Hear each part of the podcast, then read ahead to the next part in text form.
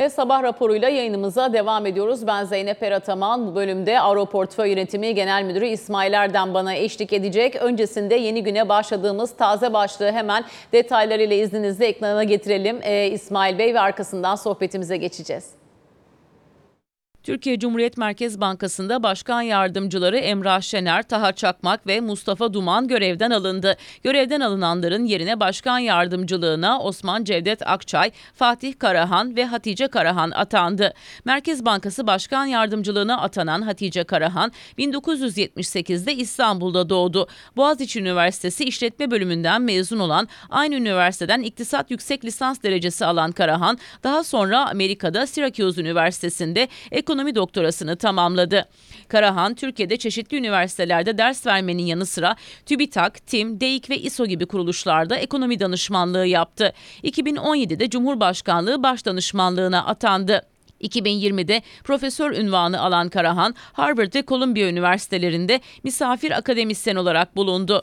Merkez Bankası Başkan Yardımcılığına atanan Fatih Karahan ise iki bin altıda Boğaziçi Üniversitesi Endüstri Mühendisliği ve Matematik bölümlerinden mezun oldu. Pensilvanya Üniversitesi'nde ekonomi üzerine yüksek lisans ve doktorasını tamamladı. Karahan, iki bin on ikiden bu yana New York Fed'de Para Politikası Araştırma Birimi bünyesindeki iş gücü ve ürün piyasası çalışmalarında ekonomist olarak yer alıyordu. Merkez Bankası Başkan Yardımcılığına atanan Osman Cevdet Akçay, bin dokuz yüz altmış birde Trabzon'da doğdu. Orta öğrenimini Robert Kolej'de tamamlayan Akçay, Boğaziçi Üniversitesi Ekonomi Bölümünden mezun oldu. Akçay, New York City Üniversitesi'nden doktora derecesini aldı. Osman Cevdet Akçay, Koç Finansal Hizmetler ve Yapı Kredi'de baş ekonomist olarak görev yaptı.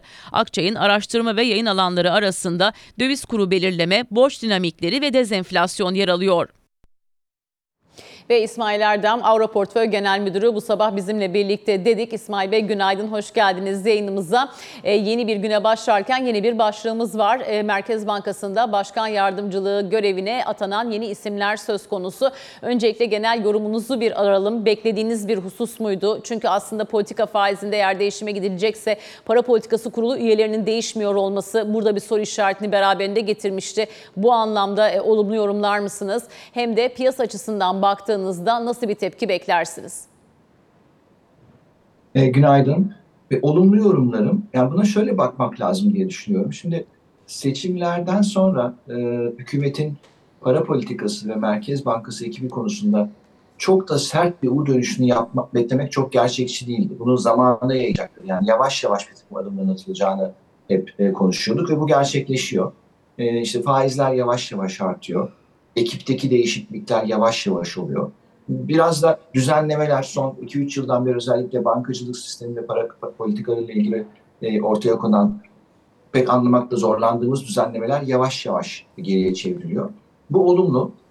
Merkez Bank Para Politikası Komitesi üyeleri açısından baktığımızda da bu yeni atanan isimlerin hepsi ekonomik ekonomi bilimi açısından yeterliliklerini fazlasıyla kanıtlamış olan E, hocalar, profesyoneller. Bu bakımdan bence gayet olumlu ve e, sadece siyasi motivasyonla değil, hatta siyasi motivasyona hiç kapılmadan tamamen ekonomi biliminin, rakamların e, gösterdiği yolla ilerleyen ve onların verdiği işaretlerle para politikasını belirleme ihtimali daha yüksek olan bir ekip ortaya çıkıyor diye düşünüyorum ki bu da oldukça olumlu. E, özellikle finans sektörünün, bankacılık hisselerinin e, olumlu tepki verebileceğini düşünüyorum buna.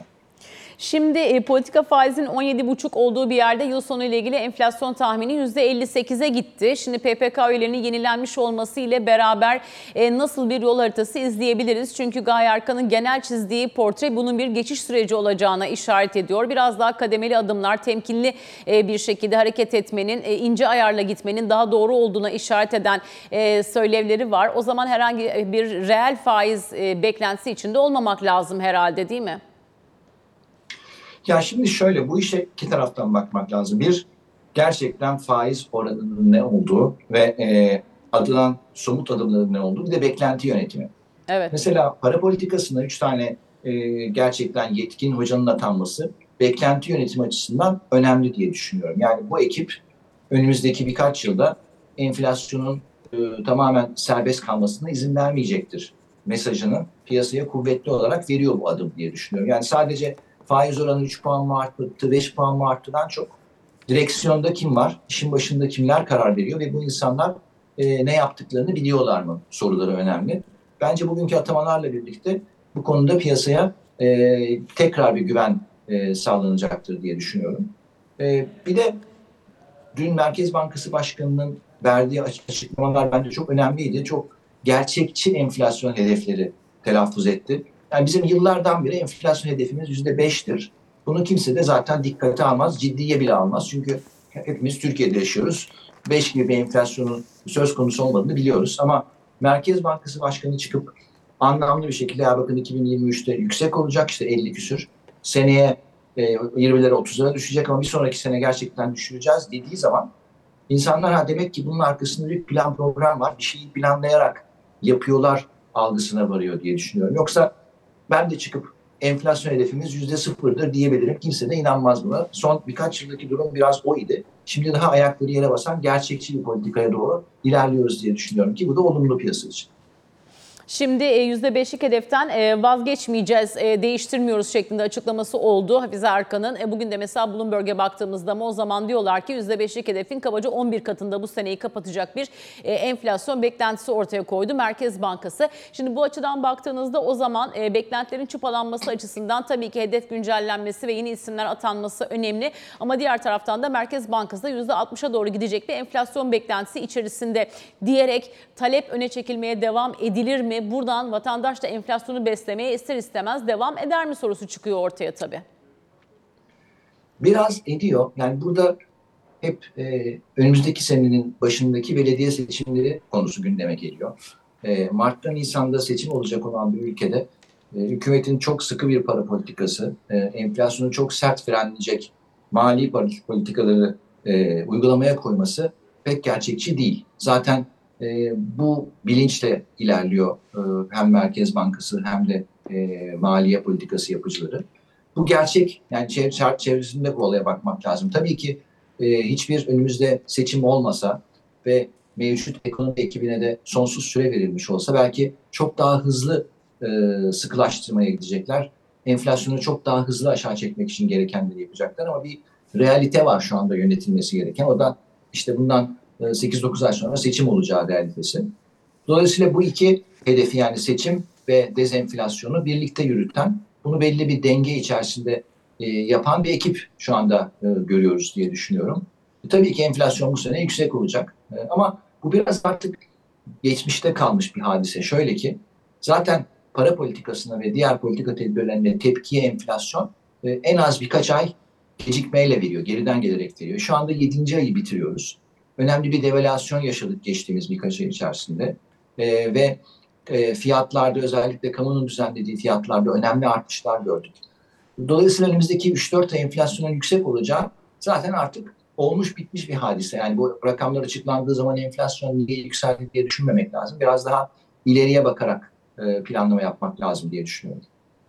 Şimdi e, bu planlamayı yaparken e, yine e, Merkez Bankası dün e, teknik grafikler de paylaştı. Dolayısıyla bu anlamda da tatminkar bir e, sunum yapmak için ciddi bir efor sarf ettiği görüldü. İşte çıktı açığı grafiğinin tekrar geri gelmiş olması burada özellikle akademisyenlerin en çok dikkatle takip ettiği noktalardan bir tanesi oldu. Yine raporda bir hesaplama var. Döviz kuru sepetindeki yüzde onluk bir değer artışının tüketici fiyatlarına maliyet kaynaklı etkisinin bir yıllık süre zarfında iki buçuk puan civarında olduğu yönünde bir saptaması oldu Merkez Bankası. Bankası'nın. Şimdi kur tarafında bizi neler bekler? E, onu da sormak istiyorum aslında size İsmail Bey. Çünkü bir taraftan tabii Merkez Bankası kademeli bir sıkılaşma sürecine gideceğim, miktarsal sıkılaştırma yapacağım şeklinde vurgularda bulunuyor. İşte kredilerin baskılandığı bir ortamda acaba iç talep soğur mu diye tartışılıyor.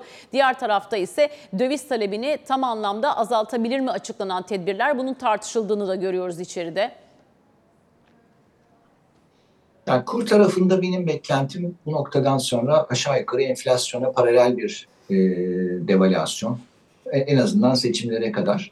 Yani reel olarak T L'nin önümüzdeki sekiz ayda çok değer kaybedeceğini zannetmiyorum.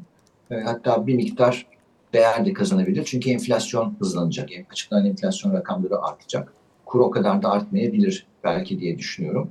E, bunun sebeplerini de şöyle sıralayabilirim. Zaten çok dolarize oldu sistem ve E, ilave marjinal döviz talebi dış ticaret açığı haricinde, cari açık haricinde çok fazla gelmiyor artık. Yani insanlar uzun vadeli tasarruflarını, T L'de duran veya diğer para birimlerinde duran tasarruflarını hemen ben gideyim dolar alayım e, paniğinde değiller artık. E, bu önemli bir faktör. Ve bir de işte bu malum yurt dışından e, sermaye çekmek için bir çaba söz konusu. İşte Körfez'e ziyaretler yapıldı. E, kısmen Batı dünyası da özellikle Merkez Bankası'nın kadrosundaki bu yeni gelişmelere biraz daha olumlu bakabilir diye düşünüyorum. Bir miktar e, sermaye girişi olabilir Türkiye. Yani böyle çok uzun vadeli kalıcı şeylerden bahsetmiyorum ama en azından bir miktar e, rezerv biriktirmemize destek olacak gelişmeler olabilir diye düşünüyorum. Tabii ki durum kırılgan. Yani sonuçta ciddi bir e, rezerv açığımız var. Sürekli cari açık vermeye devam ediyoruz ama gidişat bundan dört ay önceki seçimlerden iki ay önceki duruma göre oldukça istikamet değiştirdi. Biraz daha olumluya doğru gidiyor. Şimdi e, dün enflasyon raporu ile ilgili Ekon Danışmanlık kurucu ortağı Ferhat Yükseltürk de yayınımızda e, oldukça e, şeffaf e, söylemler e, duyduğunu, bunları olumlu karşıladığını ifade etmişti. Ferhat'ın yorumunu da izninizle hemen ekrana getirelim. Sayın Başkan'ın e, geldiği nokta ve şu anda Türkiye'nin içinde bulunduğu durum hakikaten çok zor bir dönem. Yani enflasyon volatilitesinin çok arttığı bir dönemden geçtik son iki yıldır. Aynı zamanda kamu maliyesinde önemli bir bozulma yaşadık. İşte bu seçim döneminde verilen vaatlerle beraber orada kamu maliyesi tarafında da önemli bir açılma yaşandı. İşte cari açık sorunumuz birdenbire çok üst seviyelere doğru çıktı. İşte on iki aylık birikimli cari açık en son sunumda da vardı. altmış milyar doların üzerine çıktı. Büyük ihtimalle önümüzdeki aylarda bir politika değişikliğine gitmeseydik daha da yukarı seviyelere çıkacaktı. Bu da finansman tarafında tabii soru işaretleri yaratıyordu.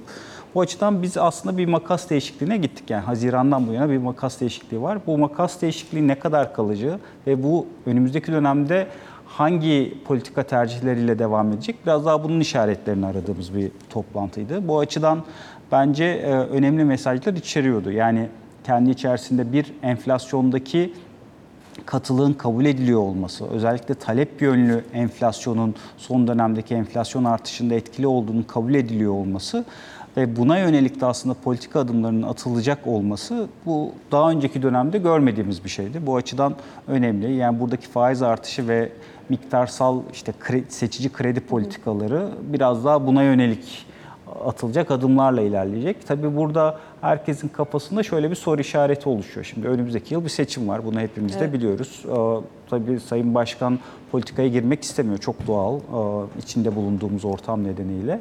Ama önümüzdeki yıl bir seçim var ve buradaki enflasyondaki katılık nedeniyle de sizin biraz daraltıcı politika izlemeniz lazım. Bu seçim ve siyasi tercihle Merkez Bankası politikası ne kadar örtüşecek? Buna önümüzdeki günlerde bakacağız. Yani çoğu beklenti bu yılın en azından ikinci yarısında daraltıcı politikaların etkili olacağı ama yani benim de beklentim Aralık'tan sonra en azından üç dört aylık bir dönemde tekrardan e, büyümeyi destekleyici politikalara geçilebileceği şeklinde. E, sanki o enflasyon patikası da biraz da bunu gösteriyor bize. Yani yüzde elli sekize kadar bir beklenti var. Önümüzdeki yıl içerisinde de çok hızlı bir dezenflasyon süreci öngörülmüyor. Yani evet. mümkün olduğu kadar büyümeyi de çok fazla üzmeden yani üzmeden dediğim negatife geçmeden, resesyona geçmeden bir dezenflasyon süreci öngörülüyor. O yüzden de sürekli olarak e, Sayın Başkan işte e, kademeli ve işte daha genel optimizasyon içerisinde bir e, politika adımları göstereceğiz ve sürekli olarak işte etki analizleri sonrasında yeni adımlar atacağız şeklinde bir mesaj verdi. E, bu açıdan baktığımızda aslında piyasanın çok böyle daha sert mesajlar duymak istiyordu. Ben onu biliyorum. Yani Haziran ayında ilk başkan atanırken hatırlarsın o dönemde politika faizinde yüzde kırklı seviyeler yabancı yatırımcılarda ıı, uçuşuyordu yani tahminen yüzde kırklar yüzde otuz beşler. Ama bugünkü toplantıda bence şunu gördük. Yani politika faizinde çok aşırı yukarı yönlü gidiş olmayacak. Bu arada İstanbul Portföy'den Tufan Deriner de piyasayı pozitif etkilemesini bekliyorum dedi. Merkez Bankası Başkan Yardımcılarındaki değişikliğin, onu da hemen bir dipnot olarak aktarayım. E, ve telefon hattımıza geçelim buradan. Virtus Crocay yönetici ortağı Doktor İnanç Sözer bizimle beraber bu sabah. İnanç, günaydın, hoş geldin yayınımıza. E, seninle pazartesi günü yayın yaparken çok uzun bir sürenin ardından heyecanla Ankara'nın yolunu tutarak enflasyon raporuna gideceğini açıklamıştın. E, dün de yine Bloomberg H T'ye yaptığın değerlendirmelerde vardı. Aslında da yön doğru olsa bile burada geçiş süreci için bir miktar piyasadan aslında zaman istiyor Merkez Bankası Başkanı. Umuyorum bu zamanı piyasa Merkez Bankası Başkanı'na tanır demiştin. Şimdi bu sabah Merkez Bankası Başkan Yardımcılıklarına yapılan değişiklikler sonrası piyasa bu zamanı tanımakta biraz daha insaflı davranabilir mi diye sorayım. Kesinlikle öyle olur. Sayın Başkanım bence göreve geldiğinden bu yana aldığı en iyi kararlardan biri. Ve aynı zamanda da kendisi ne kadar ekonomi yönetimi tarafından desteklendiğinde teyit niteliğinde üç e, e, yeni yardımcıdan bahsediyoruz. Aslında dün salonda e, görevden ayrılan bir yardımcıyı görünce bu anlamda acaba biraz daha uzun mu, daha gecikmeli mi gelecek bu beklediğimiz karar diye endişe duyuyorduk. Ama bugün itibariyle anlıyoruz ki e, bu atamalar yapılmış durumda. E, her biri kendi alanında çok iyi iktisatçılar ve bence bu anlamda e, Sayın Başkan'la beraber ortaya nasıl bir takım olduklarını göstermeleri piyasa tarafından çok yakından izlenecektir. Ben o senin de az önce ifade ettiğin zaman tanımı halinde Sayın Başkan'ın aldığı en iyi kararlardan biri olduğunu düşünüyorum. Piyasa mutlaka bu zamanı daha az tanıyacaktır. Tabii burada şuna da bakmak lazım. Bu zaman ihtiyacını bu kadar iyi iktisatçıları bir araya getirmişken belki düşünülenden çok daha uzun sürmesine gerek olmayabilir. Ve Sayın Başkan da belki bir sonraki toplantıda bazı kararlarını, bazı tutumlarını gözden geçirmeyi tercih de edebilir. Her ne açıdan bakarsak bakalım, bana kalırsa bu sabah itibariyle Türk finansal piyasalarındaki önemli uç risklerden biri geride kalmış diye okuyabiliriz. Şimdi tüm mesele bir takım olarak nasıl çalışabildiklerini piyasanın test etmesi olacak. Ben kararın olumlu olduğunu düşünüyorum. Peki İnanç, şunu da sorayım sana. Şimdi hedeflerin biraz daha gerçekçi bir noktaya taşınmış olması, piyasa beklentilerin ötesine gelmiş olması, işte Merkez Bankası Başkan Yardımcılarının değişmesi gibi unsurlarla kredibilite kazanımı, daha agresif bir faiz artırımı beklentilerini bertaraf eder mi, baskılar mı diye soracağım veya onların yerini alır mı diye soracağım. Çünkü burada bir tabii seçime geri sayım söz konusu. Dolayısıyla hiç kimse çok agresif faiz artırımları beklemiyor. Keza Gaye Erkan da dün yaptığı konuşmada biraz daha bunun bir geçiş sürecine işaret edeceğini söyledi. Ama sabah Selva Demiralp hocamız diyor ki acı reçeteyi takip etmeden bu işi çözmemiz çok zor. E, ne dersin? Biz bir miktar daha böyle hani e, sözel unsurlarla diyeyim, e, rakamsal unsurlara çok fazla temas etmeden e, enflasyonla mücadele etmeyi başarabilir miyiz? Aslında faiz dışında yapılabilecek çok fazla adım var Zeynep. Ben hı hı. E, bundan önceki iki faiz kararında da neredeyse piyasada en düşük beklentilere sahip olan bir ekonomistim. Ee, özellikle ilk toplantı e, birçok e, analistin yüzde kırklara varan oranlarda faiz artırım beklediği bir toplantıyken o toplantıda e, çok daha düşük bir faiz artırım yapması gerektiğini düşünüyordum. Şimdi faizi yüksek artırmamızın başka yan etkileri var. Elbette bir geçiş sürecine ihtiyacımız var. Türkiye'nin kendi koşulları içerisinde aslında bu sorunlarımızla mevcut yüksek enflasyonla mücadelemizin bir zaman istediği aşikar. Tüm mesele bizim faiz dışındaki politika araçlarını neden daha hızlı ve kararlılıkta kullanamadığımız. Bence biraz daha e, Sayın Başkan'a gelen dünkü toplantıdaki en fazla eleştiri de bu kanaldandı. Üstelik de e, çok yavaş adım atınca sanki istemediğimiz sonuçlarla da yüzleşiyor gibi bir haldeyiz. Ve Sayın Başkan da etki analize diye ifade ettiği kısmı daha uzun bir süre görmek istediği için bu sefer e, biz e, istemediğimiz bir tabloyla daha uzun bir süre yaşıyoruz. Ve faiz tarafını bir yere bırakalım. Faiz dışı araçlar sıkılaştırmacı olmaktan öte gençleyici olma e, riski de taşıyor.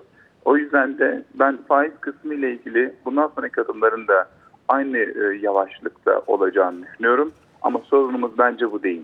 Bence sorunumuz Türkiye'de enflasyonla mücadele için daha kararlı, daha güçlü adımlar görebiliyor olmamız. Bunun yolunun faiz olmadı, tek yolunun faiz olmadığını fark ediyor olmamız lazım. Ben yeni e, Merkez Bankası Başkan Yardımcıları ile beraber bu konuda daha fazla iletişim yapılabileceğini ve faiz dışı araçlarda daha güçlü adımlar gelebileceğini düşünüyorum. Virtus Crocay yönetici ortağı Doktor İnanç Sözer, çok teşekkürler bu değerli görüşler için. Bir kez daha piyasa tarafına geçelim. İsmail Bey, şunu da size sormak istiyorum. Şimdi bu bilgiler ışığında borsa tarafında tabii pek çok olumlu beklentiler söz konusu oldu. Banka endeksi ile ilgili görüşlerinizi almak isterim. Özellikle bankalar önderliğinde bir hareket mi olur? Bundan sonrasında borsayı yukarı taşıyan kısım ve yabancı yatırımcıdan ciddi anlamda ikna olmuş bir sıcak parada olsa giriş, bundan sonrasında takip eder miyiz? Çünkü yedi hafta üst üste girişi var yabancının da borsamıza. Bu da yedi yıldır görmediğimiz uzun soluklu bir aslında net alıma işaret ediyor. Bu halkanın devamı gelir mi? Ne dersiniz? Yani bu gelişme bankacılık sektörünü olumlu etkiler ee, ve bugün olumlu performans gösterme ihtimali yüksek diye düşünüyorum bankacılık sektörünün. Ee, yabancı girişleri konusunda tabii olumlu etkisi olur ama yabancı girişlerinde böyle çok özellikle çok uzun vadeli kalıcı para hala biraz daha mesafeli bakıyor bizim borsamıza diye düşünüyorum. Ama öte yandan da farklı stratejilerde para yöneten yabancı yatırımcılardan yavaş yavaş giriş oluyor. Bunu rakamlar da gösteriyor zaten. Evet. Ee, genelde baktığımızda olumlu bir gelişme. Tabii e, özellikle bankacılık sektöründe bu hafta Yapı Kredi Bankası'nın satışından sonra, Yapı Kredi Bankası'ndaki hisse satışından sonra sert bir geri çekilme olmuştu. Dün o biraz e, tekrar toparlandı. Bu görme hareketinin devamını görebiliriz diye düşünüyorum. Şimdi e, T L cinsi yatırım araçlarının çeşitlendirilmesi için çalışıyoruz ifadesini de dün kullanmıştı Merkez Bankası Başkanı. E, onu da sormak istiyorum size aslında İsmail Bey. Çünkü e, yüzde elli sekiz enflasyonun beklendiği bir yerde mevduat faizleri yüzde kırk beşten otuza inmiş durumda. E, bundan sonrasında T L tasarruf sahibini neler bekler? E, T L için daha çeşitli yatırım araçları e, nasıl tasarlanabilir? Kur korumalı mevduatın yerine ne gelebilir? Çünkü orası da üç trilyon T L'yi aşmış vaziyette. Yani açıkçası kur korumalı mevduattan kademeli olarak bir çıkış programı yapılacaktır diye düşünüyorum. Ee, yalnız böyle T L bazlı yeni ürün derken yine kur korumalı mevduat gibi bir şey çıkacağını ben zaten beklemiyorum. Yani şu andaki Merkez Bankası'nın başındaki ekibin böyle bir yolu tercih etmeyeceğini düşünüyorum kesinlikle. Daha konvansiyonel, klasik, normal bildiğimiz e, tasarruf araçlarına yönelim olacaktır diye düşünüyorum. Bir de şunu düşünmek lazım. Enflasyon yüzde elli beş ama E, bu yıllık, yani şu andan itibaren bugünden sonraki dönemin enflasyonun ne olacağını düşünerek e, planlama yapmak lazım. O da işte iki bin yirmi dört yılı e, enflasyon hedefi yanlış hatırlamıyorsam yirmi beş otuz civarında bir rakamdı. E, o doğrultuda planlamak lazım. Yani eğer o beklenti yüzde yirmi beş ise o zaman otuz otuz beş olan mevduat faizleri aslında enflasyonun üstünde bir getiri sağlıyor. Yani bu yüksek enflasyon ve enflasyon oynaklığının da yüksek olduğu dönemlerde geçmiş enflasyona bakarak karar vermek çok doğru bir şey değil. Zaten bu enflasyon e, yapışıklığı, inerşiyası, eylemsizliği konusu e, beklentilerle kırılması gereken bir mesele. Konuşmanın en başında söylediğim bu yeni ekip beklenti yönetimini çok iyi yapar. E, dolayısıyla bu anlamda önemli ve pozitif demiştim. Bu biraz da buna ifade etmek istemiştim. Şimdi e, yatırımcıyı tabii ilgilendiren e, hususlardan bir tanesi de C D S. E, burada ne kadar bir geri çekilme görebiliriz? E, bu dört yüz baz puanlardan üç yüzlere doğru bir iniş e, olası mıdır? E, bunun tabii direkt yansımalarını başka hangi varlık sınıflarında görebiliriz? E, olabilir. Yavaş yavaş iniyor zaten. dört yüzlere yaklaşmıştık. E, bunun direkt olarak en çok etki yaptığı şey Eurobondlar. E, Eurobondlar değer kazanınca da genel bu bankacılık seviyesinin risk oranını aslında aşağı indiriyor. Yani oradaki sıralamayı sorarsanız bana C D S, Eurobond, bankacılık hisseleri ve e, tabii ki para birimini de etkiliyor. Ama para biriminde yani Türk lirasında aşağı gidecek çok fazla bir yer yok. Bu olumlu gelişmeler kurun daha fazla yükselmemesini sağlıyor. E, ve bu fırsatı da e, Merkez Bankası mümkün olduğu kadar rezerv biriktirmek için kullanacaktır. Yani eğer biraz kura satış gelirse T L'nin değerlenmesi anlamında kastediyorum. Orada Merkez Bankası e, T L'nin kuvvetlenmesine izin vermek yerine e, rezerv biriktirmeyi tercih edecektir büyük ihtimalle. E, dün de gelen e, taze rezerv rakamları vardı. E, brüt rezervler dört yüz seksen dokuz milyon dolar artışla yüz on üç virgül beş milyar dolar oldu. Net rezervlerde kabaca dört yüz milyon dolarlık artış var. on üç virgül yedi milyar dolar oldu. Swap hariç net rezervde ise eksi kırk sekiz virgül dört milyar dolardan eksi elli virgül iki milyar dolar seviyesine bir e, inişin söz konusu olduğunu e, belirtelim. E, son bir not bilançolar diyelim. Bankaları bu kadar konuşmuşken e, Yapı Kredi'nin üzerine Akbank ve Garanti'yi de takip ettiğimiz bir hafta içindeyiz. E, banka bilançoları şimdiye kadar beklentinize paralel geldi mi, onu merak ediyorum İsmail Bey. Genelde evet, işte bankadan bankaya ufak değişiklikler oldu. Yapı Kredi'ninki biraz beklenen şekilde geldi. Akbank'ınki daha iyi geldi. Garanti beklendiği şekilde geldi gibi. Ee, yani bu şekilde devam ettiği takdirde sene sonunda banka karlarının benim beklentim şu andaki piyasa beklentisinin daha üzerinde gerçekleşmesi. Yani enflasyonla da birlikte senenin ikinci yarısında e, T L, nominal T L olarak banka karları daha da yükselecek gibi gözüküyor. Tabii banka karlılıklarında aslında esas önemli olan, değerlemeyi etkileyen enflasyon düzeltmesi sonrasındaki bankaların reel öz varlık karlılıkları. Onu dışarıdan baktığımızda görmemiz biraz zor. Bankalar onu açıklıyorlar zaman zaman. Bir takım düzeltmeler yaparak bakılabiliyor ama çok hassas bir hesap olmuyor. Ama bankaların en azından karlılıklarının biraz daha sürdürülebilir bir patikaya oturma, oturuyor olduğunu görüyoruz. Bu da son iki üç yıldan beri bankacılık sistemini bayağı sıkıştıran e, regülasyonun yavaş yavaş geri çekilmesiyle daha da olumluya gidecektir diye düşünüyorum.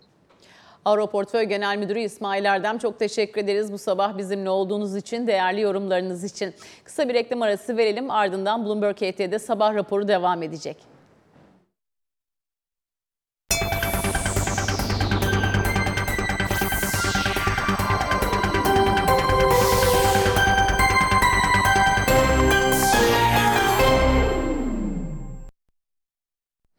Ve siyasetin gündemiyle devam ediyoruz. Bloomberg H T Genel Müdürü Ali Can Türkoğlu bizimle. Ali Can, günaydın.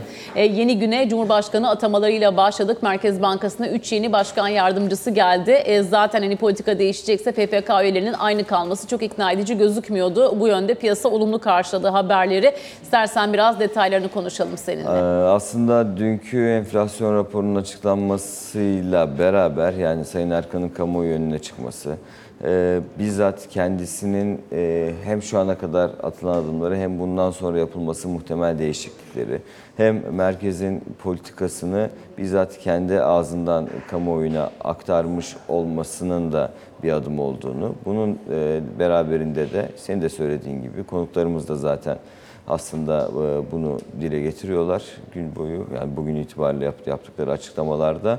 O da e, Sayın Erkan'ın bir önceki Merkez Bankası yönetimindense tamamen farklı bir politika uygulayacak bir Merkez Bankası olarak, en azından başlangıç itibariyle e, düşünce olarak da bu politikaların uygulanması açısından da kendi görüşüne e, yardımcı olacak, kendi aynı görüşe e, sahip olan insanlarla rahat bir çalışma ortamında çalışmasının e, atmak istediği adımları daha rahat atabilmesi ve piyasaya ve kamuoyuna daha fazla güven aşılaması anlamına geleceği olarak da okunuyordu. Dolayısıyla evet, e, Hafize Gaye Erkan'ın Türkiye Cumhuriyet Merkez Bankası'nda da kendi ekibini kurması için en önemli adım olarak görülüyor bu e, dün gece, yani bu sabahtan itibaren resmi gazetede e, gördüğümüz atamalar. Dolayısıyla bundan sonraki süreçte de e, bankanın farklı noktalarında da bu politikalara uygun kişilerle çalışacağını da net bir sinyali. Dolayısıyla beklenen bir e, görev değişikliğiydi, beklenen görev değişiklikleriydi. Sadece isimler belirli değildi. İsimlerin belirlenmesiyle de benim en azından dün geceden itibaren ve bu sabah işte ekranlarımızda da izlediğimiz kişilerin yorumlarına baktığımızda da piyasa açısından da oldukça olumlu karşılanan atamalar olarak değerlendiriliyor şu aşamada. Şimdi dün zaten enflasyon raporundan çıkışta da genelde ekonomistler çok iyimser konuştular. Çünkü hani en azından çok daha gerçekçi ve samimi bulduklarını belirttiler. Tahminleri ve enflasyonla mücadele başlıklarını. Gıda enflasyonu ile ilgili de Merkez Bankası dün bu arada güncellemeye gitti. Onu da atlamayalım. yüzde yirmi yedi virgül dokuzdan yüzde altmış bir virgül beşe gıda enflasyonu enflasyonu tahminini çok sert biçimde yukarı yönlü revize etti. Şimdi Fed metninde bile biz bu hafta Rusya'yı okuduk ve tahıl koridorunu okuduk. Şimdi burada bir gelişme var mı? Cumhurbaşkanı Erdoğan hep daha yapıcı söylevlerde bulunuyor ama dün mesela Putin diyor ki Afrika ülkelerine ücretsiz tahıl sevkiyatı yapacağız. Şimdi o zaman tahıl koridorunun akıbetini nasıl beklemek lazım? Şimdi Putin'in dünkü açıklamaları şu açıdan önemli. Yani önümüzdeki üç dört ay boyunca biz Afrika'ya, özellikle buna ihtiyaç duyan ülkelere tedarik etmeye hazırız diyor Rusya olarak ve Ukrayna tahılının yerini de Rusya tahılı alabilir bundan sonraki süreçte diyerek de devam ediyor. Zaten Ukrayna Merkez Bankası'ndan da dün e, tahıl koridorunun savaş sonuna kadar e, kapalı kalacağını düşündüklerine yönelik de bir açıklama geldi. E, keza bu noktada hem Rusya tarafından hem Ukrayna tarafından tahıl koridoruyla ilgili olumlu bir açıklama gelmiyor, özellikle son bir haftadır. Gelmemesinin ana sebebi Rusya'nın zaten Avrupa'dan ve Birleşmiş Milletler'den E, tahıl koridoruna, koridoruna dönülmesi için e, Rus tahılının da limanlardan çıkmasının artık sadece e, yazıda değil, e, bizzat fiiliyatta da gerçekleşmesi yönündeki taahhüt beklentisi. Bunun, bunun için de bir takım yaptırımların kalkması gerekiyor zaten. İşte bankalara uygulanan, yani Swift ile ilgili yaptırımların veya Rus gübresini taşıyacak gemilere de gemilere uygulanacak uygulanan veya uygulanması yönünde karar verilen yaptırımların da kaldırılması. Bu konularda da herhangi bir adım gelmediği için şu ana kadar tahıl koridoruyla ilgili olumlu bir açıklama yok. Sadece dediğin gibi Türkiye'den yapılacak görüşmeler neticesinde bu anlaşmaya geri dönüleceği yönündeki umudun korunduğu yönünde değerlendirmeler var Cumhurbaşkanı'ndan da. Aslında Körfez Dış turuna... Dış basın da zaten diyor ki ikna ederse Erdoğan eder. Daha önce de Rusya bu anlaşmadan ayrıldı. Sonra geri dönmesi mesela Erdoğan'la oldu. Ankara'nın da beklentisi tamamen var. Buydu. Hatta Körfez turuna çıkmadan önce turdan döner dönmez yapacağım bir telefon görüşmesiyle bu işi çözeceğiz minvalinde en azından bu kapıya çıkan açıklamalarda da bulunmuştu Cumhurbaşkanı ama Ee, Ağustos ayında Putin'in yapması, yapacağı Türkiye ziyareti öncesi, ki buna ilişkin çalışmalar da sürdürülüyor, henüz bir telefon görüşmesi olmadı. Aslında bunda da bir yedi sekiz günlük bir gecikme var olarak değerlendirilebilir. Bir anda aslında Zelenski ile yapılan temas sonrasında Putin ile Erdoğan arasındaki görüşmenin de çok hızlı bir şekilde olması bekleniyordu, en azından Ankara'daki kulislerde konuşulan bilgiler üzerinden söyleyebilirim. Ancak bu olmadı. İşte Rusya'nın dün Afrika ile ilgili yapmış olduğu açıklamalar e, şu anda işi biraz daha sanki e, olumsuz noktaya taşıyormuş gibi gözüküyor. Ancak tekrarlıyorum, özellikle Birleşmiş Milletler ve Avrupa ülkelerinden e, Rusya'ya uygulanacak yaptırımlarla ilgili olarak, tahıl koridoru üzerindeki yaptırımlarla ilgili olarak bir e, geri adım gelir ise Rusya bu anlaşmaya dönecektir. Dün Milli Savunma Bakanlığı kaynaklarından da koridora ilişkin açıklamalar geldi ama buradaki özellikle Ukrayna limanlarında kalan Türk gemileri var. E, ya Türk gemileri ya da Türk bir şirketin sahip olduğu gemiler. Buna ilişkin de hem Ukrayna ile hem Rusya ile temasların devam ettiği ve yakın zamanda o gemilerin oradan limanlardan çıkışının sağlanacağı söyleniyor. Bu konudaki durum şu anda biraz Avrupa ülkelerinin uygulayacağı yaptırımlara, bir de muhtemelen artık Ağustos ayının da ne zaman olacağı belli olmayan Putin'in Türkiye ziyaretinde bağlanıyor gibi gözüküyor. Şimdi üç dakikamız daha kaldı. Orada da istersen yine dış temasları biraz konuşalım. Ticaret Bakanı Ömer Bolat'ın Amerika'nın Ankara Büyükelçisi Jeffrey Flake ile görüşmesi oldu. Burada daha çok e, gümrük tarafı mı, vergi tarafı mı, çelik tarafı mı, neler konuşuldu? E, heyet de var beraberinde, ticaret heyeti de var Flake'in yanında. E, bu kapsamda hem karşılıklı olarak ticaretin, yatırımların artırılması konusu var ama burada e, dün akşam da biraz değindim. Özel olarak Türkiye şuna değinmiş, e, Amerika Birleşik Devletleri'nden beklenti olarak da. E, Türk çelik ürünleri ihracatına uyguladığı ekstra bir gümrük vergisi var Amerika Birleşik Devletleri'nin. Bu gümrük vergisinin e, kaldırılması gerektiği, sonuçta bunun ticarete zarar verdiği yönündeki Türkiye'nin tezleri bir kez daha iletilmiş Amerika Birleşik Devletleri tarafına. Yani henüz bir cevap yok tabii bu konuyla ilgili olarak, ki bu birçok kez aslında e, önceki kabine zamanında da Ticaret Bakanlığı tarafından iletilmişti. Yapılan görüşmelerde dile getiriliyor ama adım atılmamıştı. Dünkü görüşmeden olumlu çıkılmış ama bunun yansıması olacak mı? Belirli bir süredir, uzun bir süredir aslında bu ekstra gümrük vergisi devam ediyor çünkü Türk çelik ürünleri ihracatında. E, bu kapsamda Amerika bundan geri adım atacak mı onu göreceğiz ama konunun masaya yatırılmış olmasının önemli olduğu söyleniyor Ankara tarafından. Şimdi bizde tabii önemli gündem maddelerinden bir diğeri boş konutlarla ilgili Adalet Bakanı'nın dün yaptığı açıklama. E, kiraya verilmeleri konusunda e, ortaya belki bir teşvik sisteminin konabileceğini anladık değil mi? Doğru. Hatta Cumhurbaşkanı'nın aslında kabinede, kabine toplantısında şimdi başlıklar konuşulurken bu kira konusu zaten değişmeyen başlıklardan evet. birisi. Her ne kadar işte yüzde yirmi beşlik bir sınır getirilerek çözülmeye çalışılsa bile bu da beraberinde başka olayları getirdi. Yani işte neredeyse her gün işte ev sahibi kiracı olaylarına tanıklık ediyoruz haber bültenlerinde. Şimdi burada da Adalet Bakanlığı, dün Adalet Bakanı Sayın Tunç'un şöyle bir açıklaması var. Şimdi boş evlerin ekonomiye faydası olmadığı konusu zaten herkes tarafından bilinen bir durum ama konut arzın, arzın düşük tutulmasının, talebin fazla olmasının kiraları yukarıya çektiği. Dolayısıyla kiralarla ilgili yapılan sınırlama düzenlemelerinin bile belirli bir noktada fayda sağlamadı. Dolayısıyla bu noktada Ee, anladığım kadarıyla Adalet Bakanlığı ve Maliye Bakanlığı'nın bir çalışması var bu konuyla ilgili ama boş evlerin kiraya verilmesi için bir teşvik mekanizmasının kurulabileceğini söyledi. Ee, vergisel bir teşvikten bahsediyoruz bu, burada. Özellikle İstanbul'da ki boş ev sayısının oldukça fazla olduğu, dolayısıyla bu evlerin belirli bir kısmının kiraya verilmesinin bile E, talebe karşılık verebileceğini, dolayısıyla kira fiyatlarının daha normal bir düzeye çekilebileceğini bekliyor bakanlıklar e, bu noktada. Adalet Bakanlığı'nın bu açıklaması da nasıl bir vergisel düzenleme olabileceği belli olmamakla beraber e, işte muhtemelen e, evlerini kiraya verenlerin, ver, boş evlerini belirli bir noktadan sonra kiraya verenlerin e, ödeyecekleri vergi oranlarında belirli bir düşüş sağlanacak gibi okunuyor ama hı hı. hiçbir detay verilmediği için belli değil. Ama bununla ilgili olarak kabinede talimat verildiği, çalışma talimatının verildiği ve yakın zamanda somut olarak Adalet Bakanlığı'ndan mı gelir, Maliye Bakanlığı'ndan mı gelir şu anda bilmiyorum ama bir vergi teşviki konusunun kamuoyuyla paylaşılacağını söyleyebiliriz. Ali Can Türkoğlu çok teşekkürler aktardığın tüm haber başlıkları için. Böylece sabah raporunu bugünlük noktalıyoruz. Yayınımızı Pelin Yantur'un sunumuyla Yatırım Bülteni'ne devrediyoruz. Hoşçakalın.